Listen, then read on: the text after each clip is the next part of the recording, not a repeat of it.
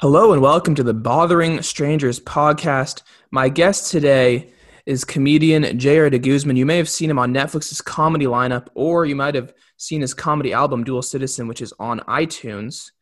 JR is speaking with me today from Sacramento. JR, how are you doing? I'm good, man. I like that. It's very real and raw, you know, coming from, speak, speaking from. I'm both. Yeah, no, you, Sacramento. you are both. Uh, what, how have you? You've the pandemic's been going on for uh, what seems like ten years now. So what's and you were performing quite a bit before the pandemic. So yeah, what's happened? Have you just gone full virtual, done a little bit of in person? What's what's that about?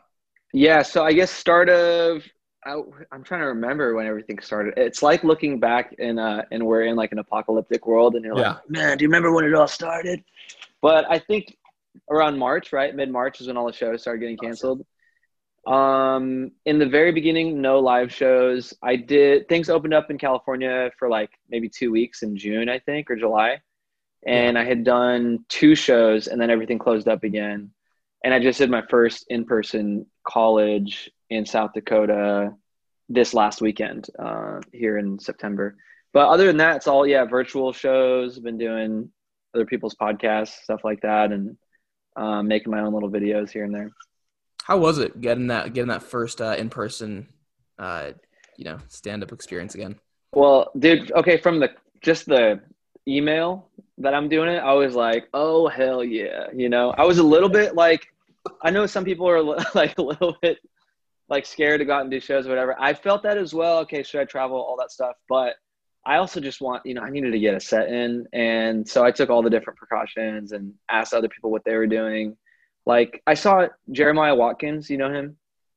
He's a he's a, he's a comic that's at the comedy store a lot. Super funny guy.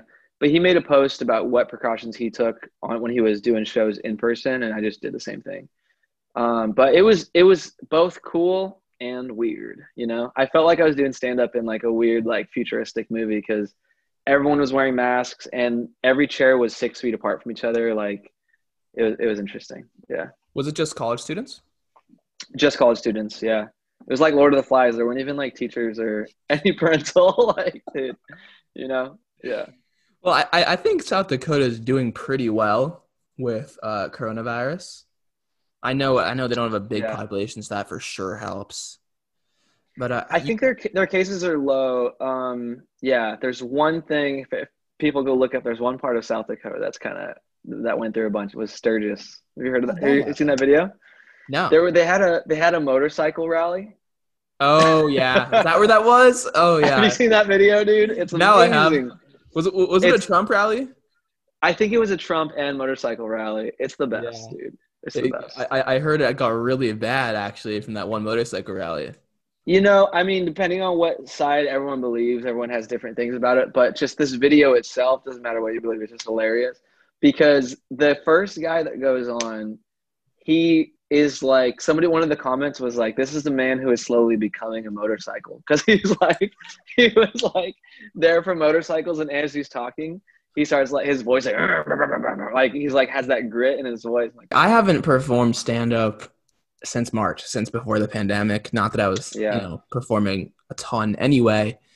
But i mean I, I feel i feel like the first time i do perform and like see all these people just in masks i feel like it's just gonna throw me off yeah, I mean, like like when you're performing and the audience is all in masks. Yeah, yeah, when the audience is all yeah, of course. Yeah, well, you know, some places didn't. So when I, uh, from what I've seen, I think some of them they don't have to wear masks if they're socially distanced. This one was taking the extra step of like you're going to be six feet apart and wearing masks.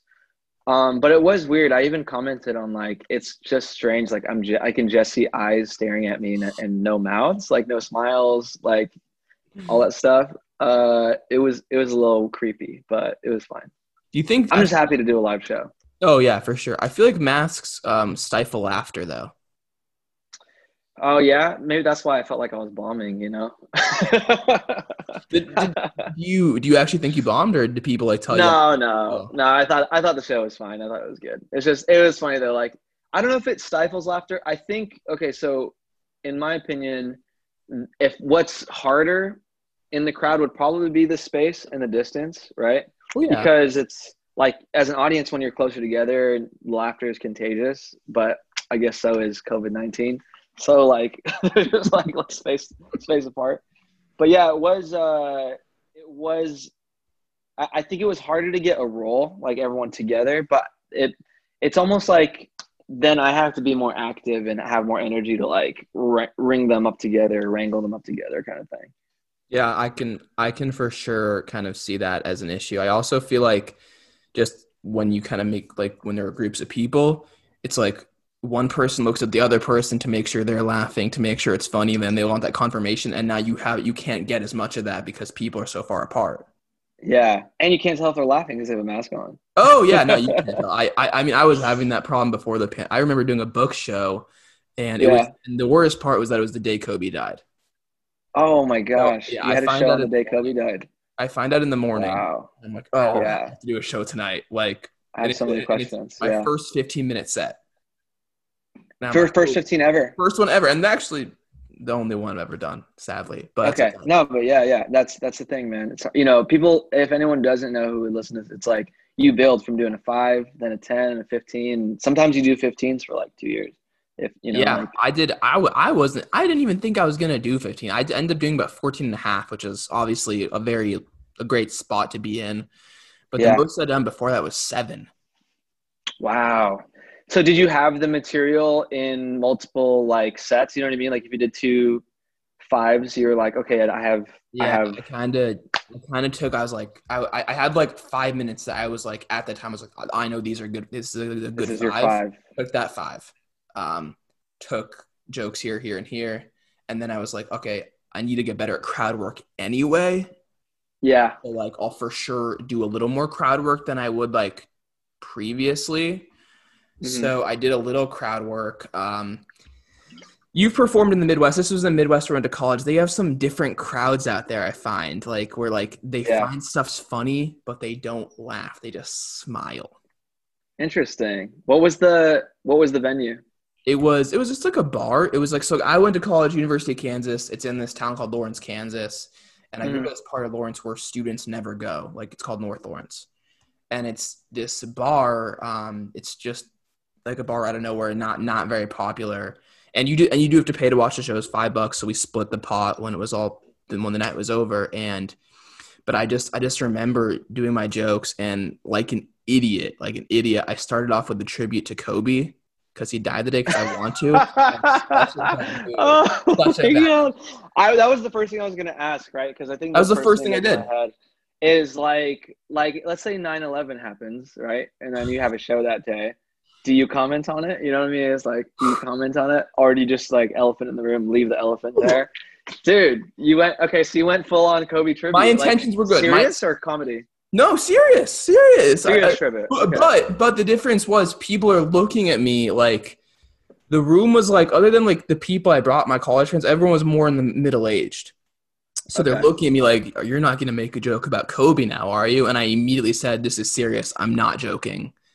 And then it threw off my whole set. That was a, that was like one minute, forty five seconds. yeah. set threw off the whole set from that point. It on. is. It is hard. It, like the way you start, man, just definitely sets a tone. everything, Yeah, yeah. Or like, or otherwise you have to kind of build the momentum back out of a hole. You know. Yeah, the only I the only the only like laughs I really got like, like, laughs across the and people were not together. Like not it Yeah. wasn't even, it was before the demo. People were just, people were just like spread out.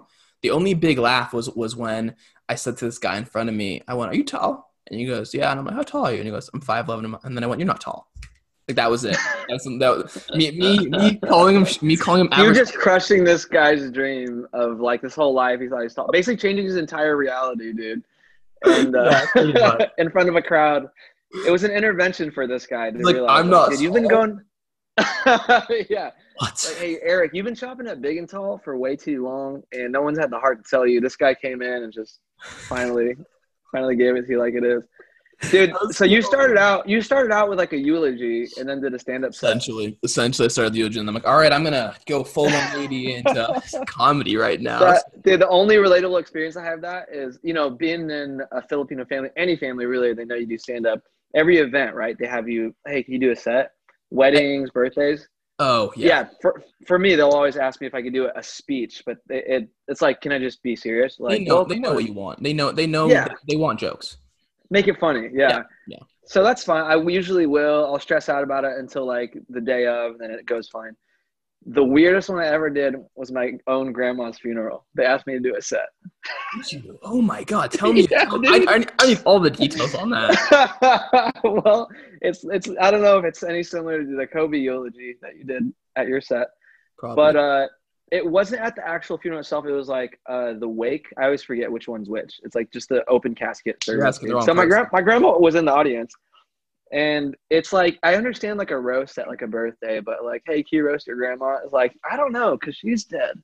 Um, this is gonna be a weird roast. Lightly. Yeah. So, anyways, I I bombed. I didn't, you know, I didn't really do very well, but uh, I get it. I understand it. That was that was basically it. They they asked me to go on. It was like everyone was crying because I was think there was like a song that went before me and all this stuff. And then I went on. I didn't I didn't roast her. I was just telling like stories about her. And I think nobody understood that like this is supposed to be funny in any way. Yeah. And so it just sounds Yeah. like I'm saying weird facts, like weird facts about my grandma. Like they're like, what was that? Was that a tribute or spe- I don't know what he just did up there. What was he trying to be funny? Is he trying to be? Yeah. yeah, dude. I don't know. I was maybe if I bombed hard enough, my grandma would have come back to life. So that's, that's one. You know what I mean? She was like, that was the goal, right? "How dare you?" That was the goal. That was the goal. I didn't. I didn't think we'd be getting into this so early in the podcast. I, I didn't. I didn't expect this to happen. But I'm, I'm happy it did, though. I'll tell you that much. Was it? Was it at a church? Yeah. It was at a church. Well, it was uh what was that? It's uh where was this at? It was somewhere in LA. I want to say like you know like a, a chapel. It was a chapel. Cuz she got she was buried in Forest Lawn. You know where that's at in LA? Yeah, I, I have a general idea where it is. Cemetery to the stars, you know. A lot of famous people buried there. Is So? Is, are, are you serious? there are some famous people buried there. Yeah, but she's not know that. you know. Yeah, but like she's in the she's in the the regular people's area. They have a famous people section, and she's not in it. yeah, yeah. Ooh, let's go visit Bob Hope. You know, it's like as you're as as you're visiting your grandma. You're a singing comedian. How did I mean? You talk about it in your sets that you learned to sing in the church. Mhm. But how? What made you? I, I mean, in America, the very few singing comedians that I know off the top. What made you be like, I want to be like the singing comedian? Yeah. Well, I don't even know if I, it was like I wanted to. It just kind of came naturally. So don't want to. the I saw, dude, I'm gonna give it up tomorrow. No, kind of like I like, I love it, I love it because it's. It, I wanted to be a musician first before doing comedy, and so when I started doing comedy, um, I remember like I think I was doing stand up for maybe like a year, just regular stand up, and in college, one of the classes I took, it was just it was at Davis as an elective of all comedy aspects, not just stand up oh wow. and our last project was musical comedy so we had to write an original song for it and it went well in the class when i performed it and so i was like oh let me close like close my stand-up set with this uh, the next show that i have or open mic whatever i'm doing and that was um that was when jr de guzman was born do you? Well, so like it's like we were talking about before we got on here, but it's like in America, like I feel like people look at the guy who comes to an open mic with a guitar and they're like, oh, this guy. Yeah. Yep. Now, obviously, you're booking and like it's you're not open micing. I can't imagine very much. But what was it like when you were when you started bringing that guitar to open Mm-hmm. mics and they're like, oh man, here we we got we got a singing one on our hands. Yeah, you know, there it, there was both aspects. I think half was in my head, half was real because like I was actually getting booked because it was original, and I wasn't like, and I was doing well. Like I wasn't just. It would be one thing if I went up and just started bombing, and they were like, "Yep, I I just Get rid of the guitar. idea idea confirmed. Guitar guy sucks."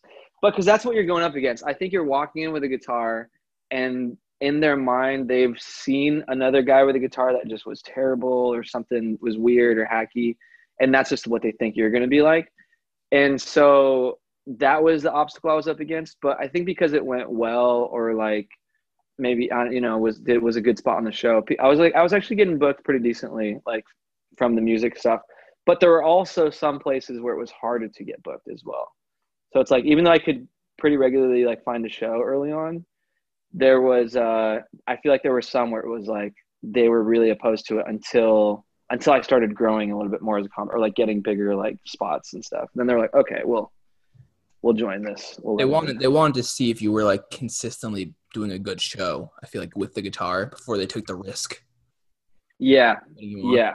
yeah. If it's just like a novelty or it's something like legit kind of thing. I, I can for sure, for sure see that. What about you? Did you were a, you performed on Kevin Hart's "Hart of the City"? Hart of the city. Very cool, and I I mean I think he just kind of uh, highlights lesser known comedians. What Mhm. was when you came on into that room with the guitar? Like, what what were the thoughts there? Yeah, so uh like is it in respect to like just that room, that environment Well, actually, let me ask you this: Were you the first person? There were three. There were three of you guys in that episode in Kevin Hart's Yeah. City, which you can just Google online and watch. yeah, Uh, yeah. Were you the first one to perform? I was. So there was a host and then me. Okay, so you were the okay. So you're the first of like the like the three people that they brought on. Yeah. But I think in the episode it's like they put me at the end. Like they cut it up Yes, differently, yeah, but yeah, so yeah, that was I was the first one to perform. So what? So what happens? They they walk Yeah. in, they see Uh-huh. an Asian guy with a guitar. yeah, so you know, it's a pretty like it's a it's known like the room was it's a pretty like black crowd, black audience, black room. Was it in are a lot of black comics go through there. Yeah, it's a place called Touch of Class. Okay. And uh, it's got like a bar, a barber shop, and a kitchen, dude. yeah. So wait, I okay. Everything. Before I get to that, the barber shop is not in the same room as the comedy club, right? No, but it's all it's all like attached. It's all attached. Like you have to walk like a separate door to get to the comedy club. Yeah, That's Yeah. that's insane. I love that. I love that right there. yeah. It's like, and they do. I don't know how many shows they do, but it's like basically the bar room has like a little venue area, and uh, so when I went in there, like I had done touch of class two times before that because it's in SAC, you know, and so I kind of I kind of had, had been familiar with the audience, but not so familiar.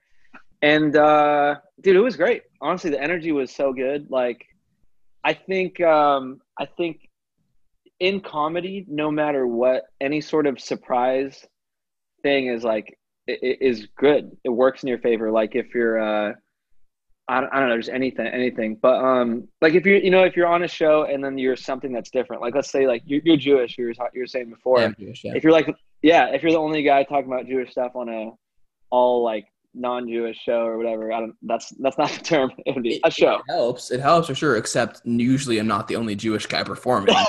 you're not the only Jewish So, guy. so the bigger the bigger issue is that even when I was in the Midwest, there was always one other person who was Jewish. Yeah, yeah, dude. But it, but yeah, it, so- sure, I've, I've had some odd experiences in the last couple years. did you? I worked, Yeah. I worked at a Christian college, like a very Christian college. When I say that, and I, and I the, the school that you went to was was a Christian no, college I, or I went to? University of Kansas Public College. I worked I worked at a school for like one semester. Only Okay. a couple months ago, called Yeah. Mid American Nazarene University near. Well, I was gonna say leave the name out, but go ahead. No, I'm I'm putting it in there. I I love I loved working. I I loved my time Yeah. there. Hey, I Yeah. can tell you with 100% confidence, without even asking, I was the only Jew on campus. Whether like, even though I was an employee, I was the only Jew on campus. So I Hmm. had some odd experiences as a Jew. Yeah, It's like sometimes, and I'm sure you know this as just like as a Filipino guy, it's like sometimes white people try to like tend to you. Mm, So they want to make things relevant to you as like as Yeah. as other. sure. I'm white. I don't need you to, to make things relevant to me. Like I'm good. Yeah, but people still sometimes not often people still sometimes try to make things relevant so like even in like yeah, my interview for the internship when i just the interview when when i just mentioned i do stand up and I, and i somehow i mentioned i was jewish i don't know how that happened but yeah. later on he goes or, or the first thing they said when i said I was jewish he, they go so seinfeld and i'm like wrong move like Wow, right don't bring up Seinfeld. Seinfeld I don't even like oh. Seinfeld. I know. But I'm that that that's the funny thing to me, and it's it's just so natural. Like it's annoying, but it's not so like so. too. It's well intentioned, but just kind of annoying, right? But it's like because in your in their brain you can see though they're like trying to find they're scrolling through similar interests, similar interests. They're going through like trying to connect. They're uh, trying to find a way to connect yes. as well. but it's like so limited it's kind of hilarious like i i, I talk about it on stage now uh, i did it at the last show where it's like people will come up to me after show like oh dude you're filipino that's so crazy my dad served in vietnam I'm just like, Yeah, no, I'm not even the same country. yeah, yeah. I'm like, that's cool. So your dad fought a war in Asia, and uh, what am I supposed to do with that? So, yeah, But, man, but, thank- thank- thanks for letting me know. I'll, uh, yeah. I'll be sure to thank him But, for uh, service. But oh, but on the note, I think we're we're we're talking about the what were we talking about right before that? The guitar thing Yeah, Hart of the City. or singing? Oh, Hart of the City. Yeah. Yeah. dude, that crowd. So that was one of those moments. So my parents came to the show. Oh wow. I invited some of my my like two friends to the show, my girlfriend at the time, and that was like I got like a. They kind of showed at the end, but I got like a standing ovation, and, and then they kind of cut off the rest. But it was like it was the most like. It was the coolest like first. That was my first TV credit. Coolest first TV credit first experience I ever got. Yeah, yeah, and uh, just the energy in the room was really good, and and I was up. I was up first, just right after the host.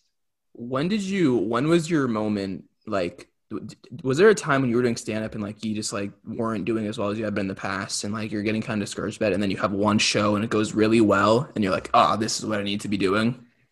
Uh, like yeah, dude, every year, yeah. Every year, I've only had that happen year. once. I've only had me once though. What do oh, I don't mean like every year I have that show. I just mean I go through that feeling, you know, where I'm like, is this? I- I think that feeling never goes away. Where you're just like, okay, what do I do next? What do I do next? I think How do I it's regular. going? I think it's so regular because so. it's not a safe path doing acting, doing stand up. Like, Yeah, especially in a pandemic, you're like, where's where's the money gonna come from today, tomorrow? So, but I Yeah. mean, but then, but you have those shows. I feel like that sure. kind of reaffirm it. What was it? What was the experience for you? Where you For had the like you weren't sure, and then you had a show where it just felt right, Uh, and Same- everything you could say was like, I bar- belong same here. bar I did my 15 minute set in, but this was like a five minute set on a Christmas show. Yeah. And What's I the bar out of curiosity? The bar? Ooh. Do you remember the name? No, it's fine. It's fine. Oh, Kaw Valley. Kaw Valley. Call with a K. Okay. K A W Okay. Valley. Uh, you just look that up, like Lawrence, Kansas. You'll see it. Um, Cool.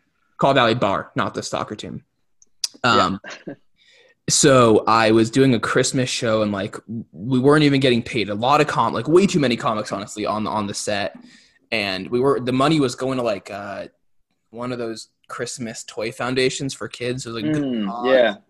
and the guy who Dude, it's always those fundraiser shows or something because you're doing a good cause. It's like life, or if you've been believe in some kind of spirituality or something, it's like I'm gonna reward this guy. Yeah, and also people want to show up more too when when they know it's going towards a good cause instead of the comedians, the the broke Yeah. comedians who really need the money. yeah, We're the ones who need it the most, and we can't yeah. even. Every every every show as a starting comic is a fundraiser. You know? Yeah, pretty much. So I I do this set, and I'm the host goes on first. He's who organized it. Does about 15 minutes. He does well. He's he's a strong comic for sure. Cool. Um, someone else goes on does like two three minutes, very quick, and then Yeah. uh, I go on, and everyone's is get, gets seven eight minutes, but he says to me, "You get five. I'm like, "Oh wow, good, good to know you have faith in me as a comedian." Yeah. So I go on there, and I basically like the first thing I do is it's a Christmas show. It's in December, and I'm like, "Yeah, Christmas." And I'm like, "Nah, I'm Jewish." And that gets and I get, and that gets the first laugh, and from there it just went. Like I did four and a half more minutes of comedy, and like Just momentum from never, the get never got, I've never in my life gotten such big laughs and that's up until that point. I was like, I'm not the best comedian here, but I was the best one tonight. I mean, and you know the I think that the awesome thing about getting that feeling that you had there is you know that you can do it again. You know, you, you and so you can kind of chase that. you don't know when it's like, gonna how do I do it again? You don't know what's gonna Yeah. happen, but because Yeah. Yeah, I like. I mean, I feel like when you start doing stand up, it's like your first your first crowd laugh. You have all these little small accomplishments that just amp. you. Yeah. Yeah.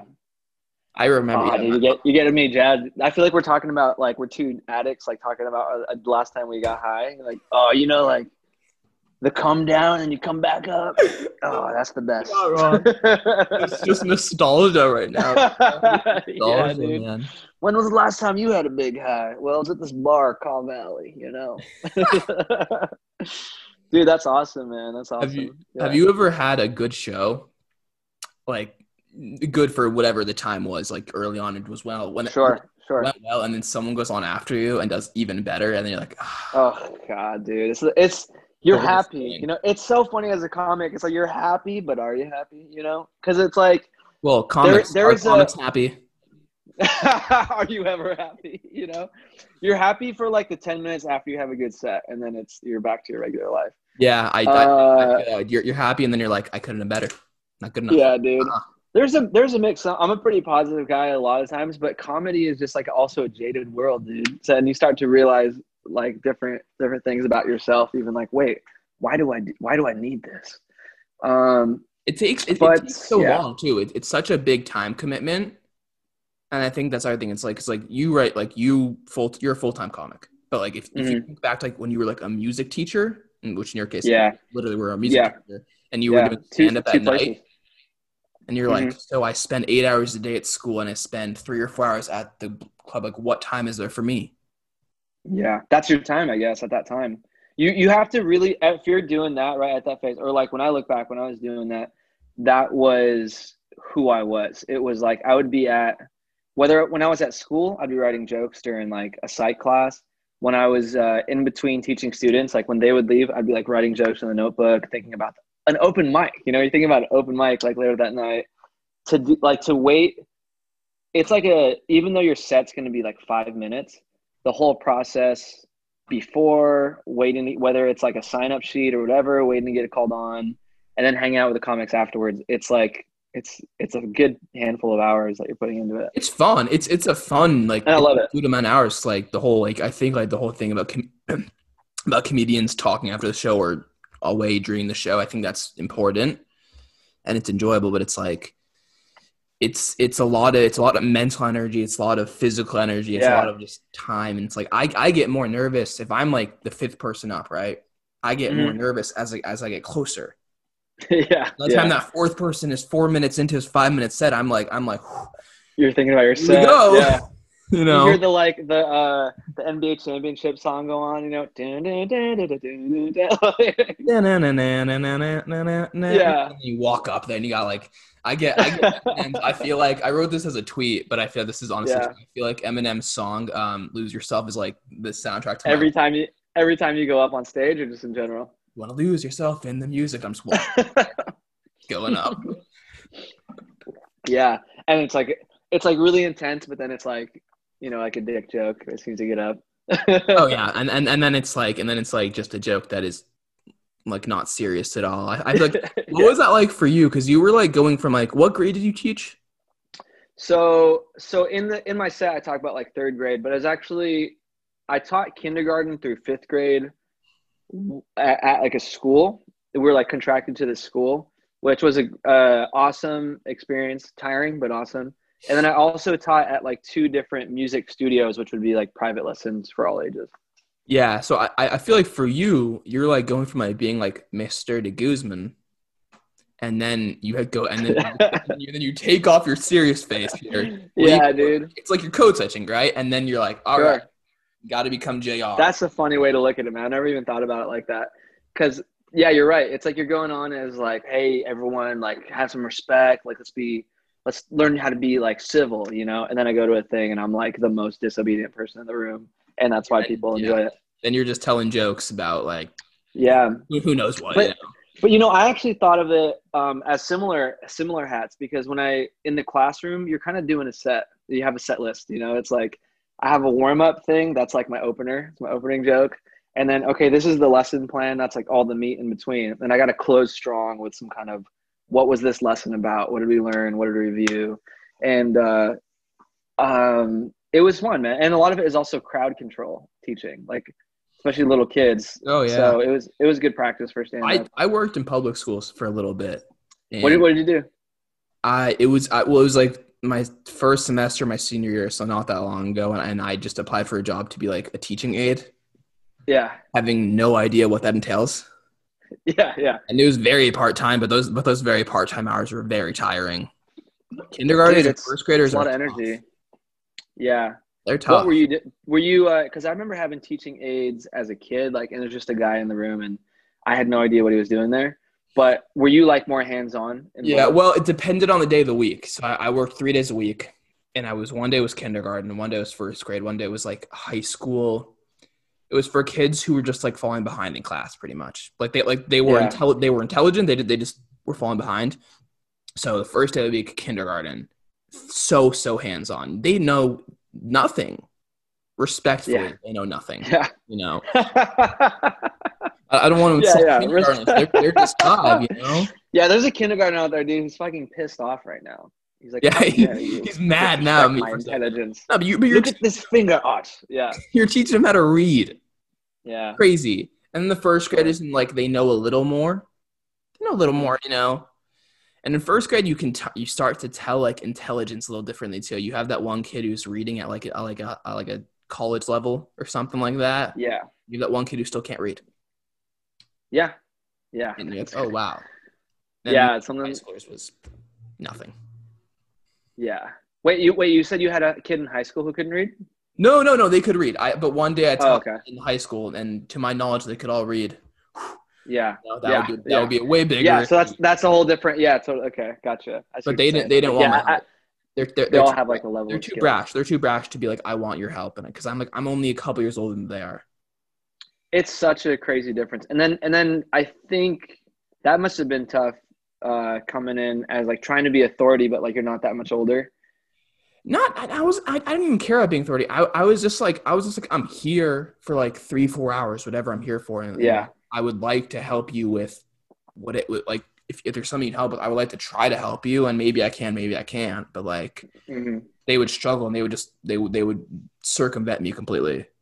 Yeah. Well, it doesn't look cool too. You know, like the, to ask for help and whatever. I don't know. So there, there's No. probably a bunch of different aspects. It, it it does not look cool at all, but Yeah.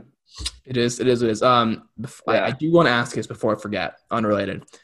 When Yeah. you when your family moved to America from the Philippines, you lived in a storage unit for two weeks. Yeah. You talk about it in your stand up. I want to hear more about that. Like, what's I know, deal there? Okay, so the the the full story. So, um, I was actually asking my mom about this the other day too, because I was so young, you know. But um, because I went back there and like they've like gentrified everything, so I think it's like super nice now. But it was like this garage unit that somebody had converted into like a little one bedroom of like or or studio or whatever it was, and I think it was just literally like a small like shed thing. I think there was like one bathroom. It was just small. uh thing for like five people. I don't. We lived there for longer than two weeks. I just say two weeks because it's like it's funnier. Like, Yeah, yeah, no, we're out. It's- Well, I th- we might have been there for a few months, um, and then we lived. It's funny. Went from one like garage type of thing to another garage type of thing. Because then I think we lived after that in my aunt and uncle's like converted garage in um, in like a bigger home. So it went from one small garage to like a nicer garage. Yeah. Okay, so, so so it wasn't like a storage unit at like a storage property. No, no, no. It was like it was like a little like just storage like garage shed type thing. Okay, That was that was separate from a house. Yeah. Okay, I in, in when when you talked about it in you talk about it in the comedy lineup on Netflix. When you talk about, Yeah. I immediately envisioned like going like driving down the street to like w- one of the storage units, and then there's just a Oh family yeah. living in there. You know, no, yeah. I mean, it's funny because it's some, sort of like that because I believe it was like just a. s- It looks like you know. I'm trying to think of um. You know, like you have a house and there's like the detached little like storage shed where you'd keep like uh lawn tools and stuff. It looks like that. So there's still sort of that same imagery. And I wanted to go visit it. Right, actually, when I did the comedy lineup and and everything, like I was just in this weird nostalgic phase. I was like, let me go look at uh some of these things from my childhood now that I'm living in LA too. And I went back and saw it and um it's like a nice like hipster shed now. oh, that's that's LA right there. Dude, it's like nice. I think they've actually like added on to it too, like little parts and stuff. But um it's still nostalgic for me to just go back to that area because there was there was a lot of like like childhood stories that I remember from there. My brother like um one of them I don't know why this is like one of the most uh visceral memories. I remember because I wasn't I don't remember it myself, but I remember this is something that we would always talk about from that time. Was like my brother running around and like playing in some like I think there was like you know how they have like a little parcel of land that there's no house yet, but it's just like a land for sale. Yeah. There was like something like that out there, and then a bunch of like just junk, and we'd go play there. And then my brother like tripped and got like a, a nail in his knee, Oh, his yeah. leg. Yeah. Yeah, yeah, and that was just like one of the most famous memories from that time. like, so I just like like to go back there and just like try to imagine what it what. Also looking at it to see like now I'm at the age around where maybe my parents would be, you know, and like p- Yeah. picturing them have have three kids. Oh my god, I'm like can't even. Such yeah, it was, life so that there I'm were living. five people in there, Five people. Yeah, three young kids and two two parents. Yeah, Oh my, that's that's too much for me. Um, yeah, dude. I I do have a lot of respect for my parents doing what they did because like then they came here and um, so my dad was in the military in the Philippines and pretty high ranking and in the Philippines that's like very powerful, you know, because that's like you can basically rule. And uh and then he moved here and the mom became the breadwinner and is a dentist and he became like sort of her support. So I have, I have a lot of respect because like I think a lot of guys would have an issue with that, like, you know, self esteem. it's a tough transition for sure. Yeah. So I, I have a lot of respect for everything they did when they came over here. I don't know much about the Philippines, but like obviously you hear about the corruption. yeah, yeah. Like The being corruption's in the military, popular. being in the military, Even is the- deal. Yeah, well, like, so I remember my dad, dude, I wish I could see the timeline. I need to ask him more about this stuff. He was part of like a military coup at one point. There was like Oh, a corrupt government thing. Yeah, yeah. He's in like a picture in the newspaper on like the back of some Jeep or something. But um I don't I don't think he was like a big part in like planning it or anything. He was just one of the the military involved. Um and then he was like working his way up the ranks. He was like a quote unquote like career man, but in the military, trying to like Yeah. move up. And and then you know, we had my, my sister passed away when I was really young. I think I was like less than a year old and she was like six and I think that just rocked a lot of their world and their life. And they're just like, let's get out of here. Let's move to the Philippines and or to America. Sorry. And um, I'm I again I still have a lot of respect the fact that he was able to give up like power, you know, like power in a in a, any country. So Well, give up a lot to go from Yeah. career military man to America. yes, he I, I would say like if I had to summarize it, he went from like a career military man to like a family man because they were he was like you know he was basically Mr. Mom over here, like and and now all his kids just like you know rag on him and it's funny. N- now it, it's been a while. He's used to it now.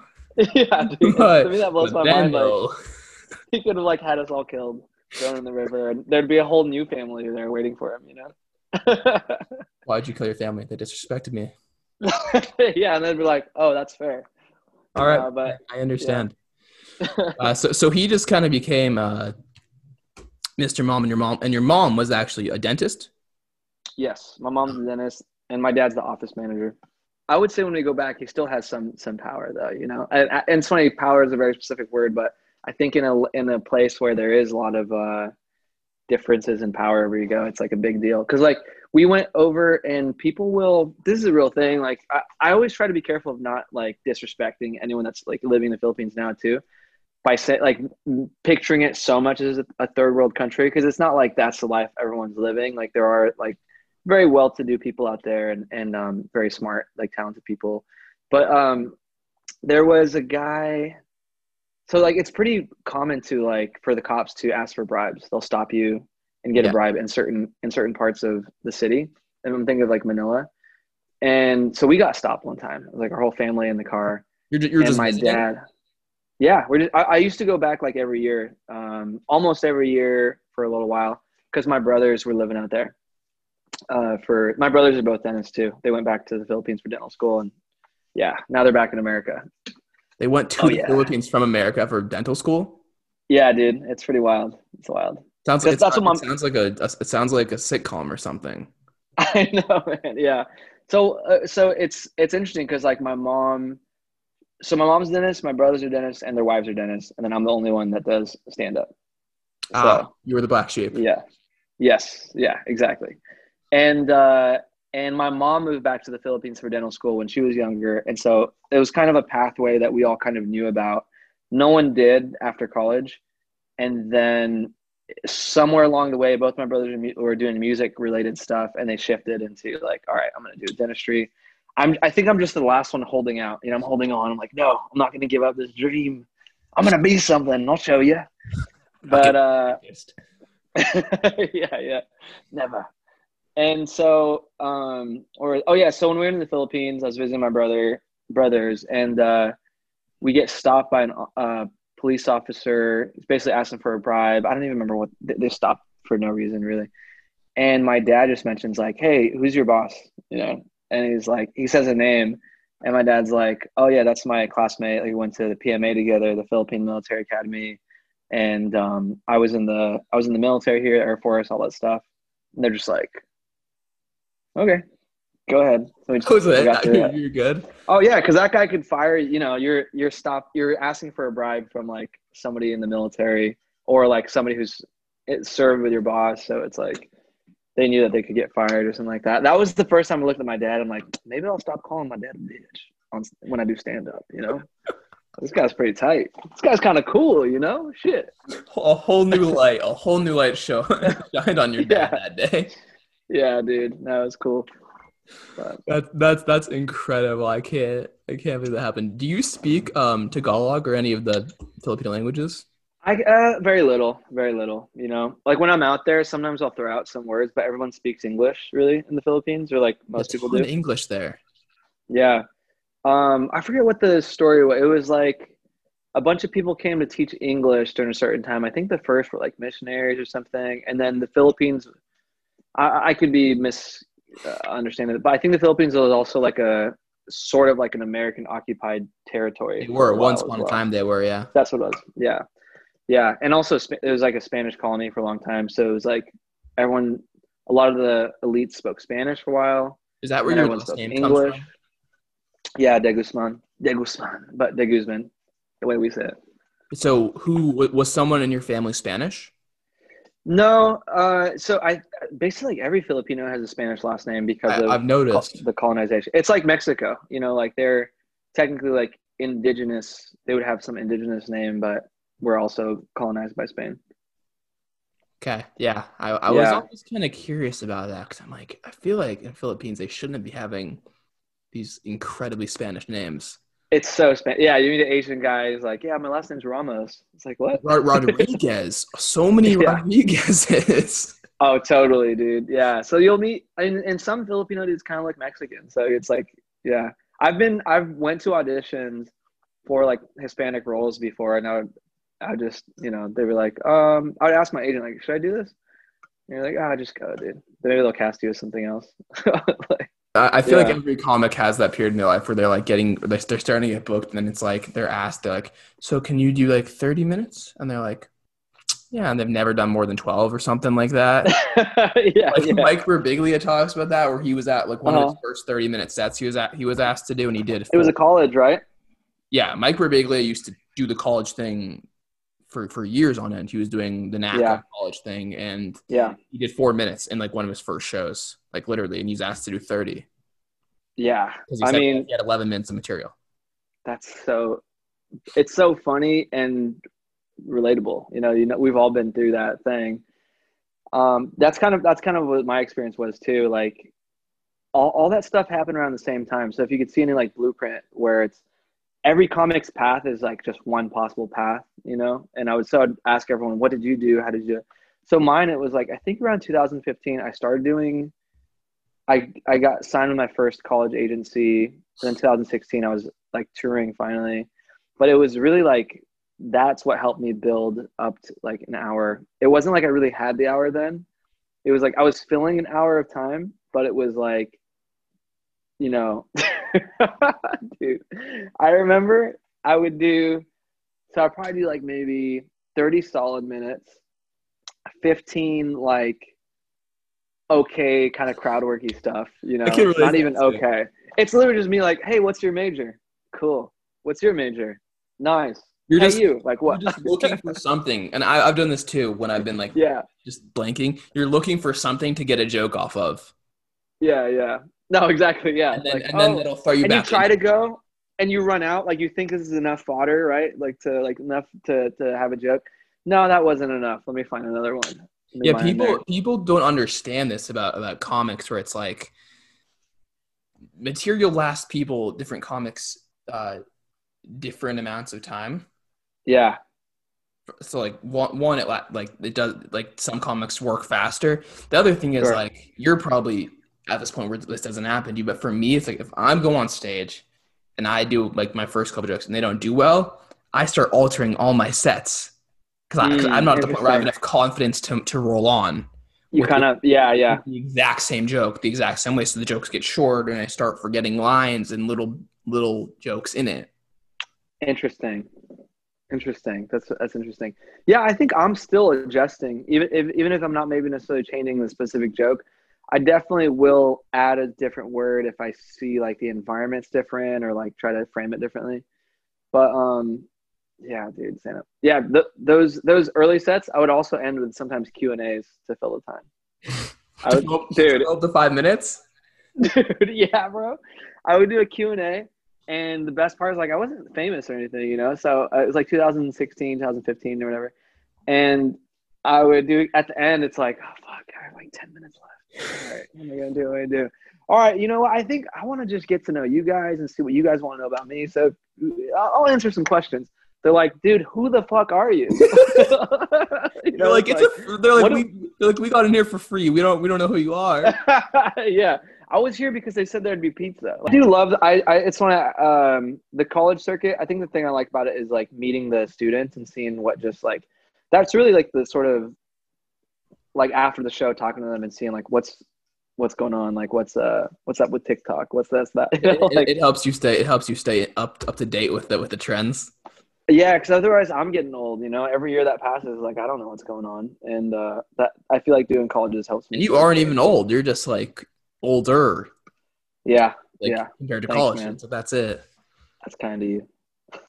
you know, I'm I'm always interested to hear everyone's every comic's philosophy on, uh, you know, where the lines are, offending, not offending, and from from the variety of comics that are out there, from like the Nate Bargatze's who aren't trying, you know, political or edgy. Very clean, very not, not saying he's not edgy. He's very clean, but it's like it doesn't feel clean that whole thing, you know. And uh, who's amazing. I was like one of my favorite comics. And He's- then So underrated. yeah. And then, you know, Chappelle, you know, he's going to try to dance on the line the whole time. And in fact, you might have to, like, some deep belief in you is going to have to be questioned while you're while you're watching it. And That's he's that, amazing that's in a that's whole Chappelle's different way.